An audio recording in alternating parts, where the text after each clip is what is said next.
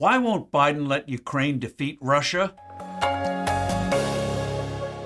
Hello, I'm Steve Forbes, and this is What's Ahead, where you get the insights you need to better navigate these turbulent times. It's a strategic scandal of the first magnitude.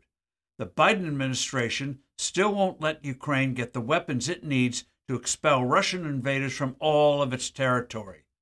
The U.S. promised Ukraine Abrams tanks. None have been delivered. Germany and Britain, by contrast, have sent scores of Leopard tanks. Washington won't give Kiev long range missiles necessary to disrupt Russian military supply systems.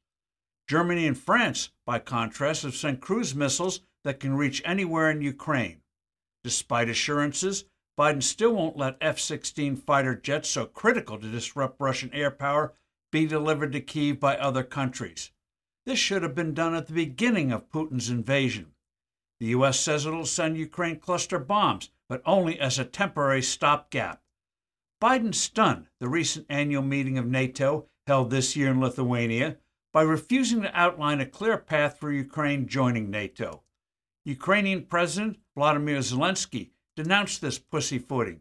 He rightly pointed out the U.S. ambivalence here, not to mention not providing sufficient supplies of needed weapons, only fuels Putin's belief that he can ultimately achieve success because the U.S. will tire of helping Ukraine. Putin takes comfort in U.S. isolationist sentiments, particularly notable in certain Republican circles. While the U.S. brazenly boasts of how much assistance it has given Kiev, Europe in recent months has been providing more up to date, sophisticated weapon systems Ukraine needs to win this war. Amazingly, France has now come out forthrightly for a clear cut Ukrainian victory against the Kremlin. Last year, Paris was trying to undermine Ukraine by pushing it to negotiate a disguised surrender to Putin. After dithering for months on end, Germany's become much more forthright in the need for Kiev to deliver an unmistakable defeat on Putin. With the exception of Hungary, Europe is united in recognizing that the fate of Ukraine extends far beyond that beleaguered country. It means the security of Europe itself against an imperial minded Russia. It is now of one mind with hardline attitudes of Poland, which is next door to Ukraine, the Baltic nations of Lithuania, Latvia, and Estonia, which Putin has made clear he wants to conquer and reincorporate into Russia, and the Scandinavian states of Sweden, Finland, and Norway, which know from first-hand experience the Kremlin's long-time desire to make them subservient vassals. An unmistakable Ukrainian victory would also serve as a vital caution to the imperial aspirations of Xi Jinping.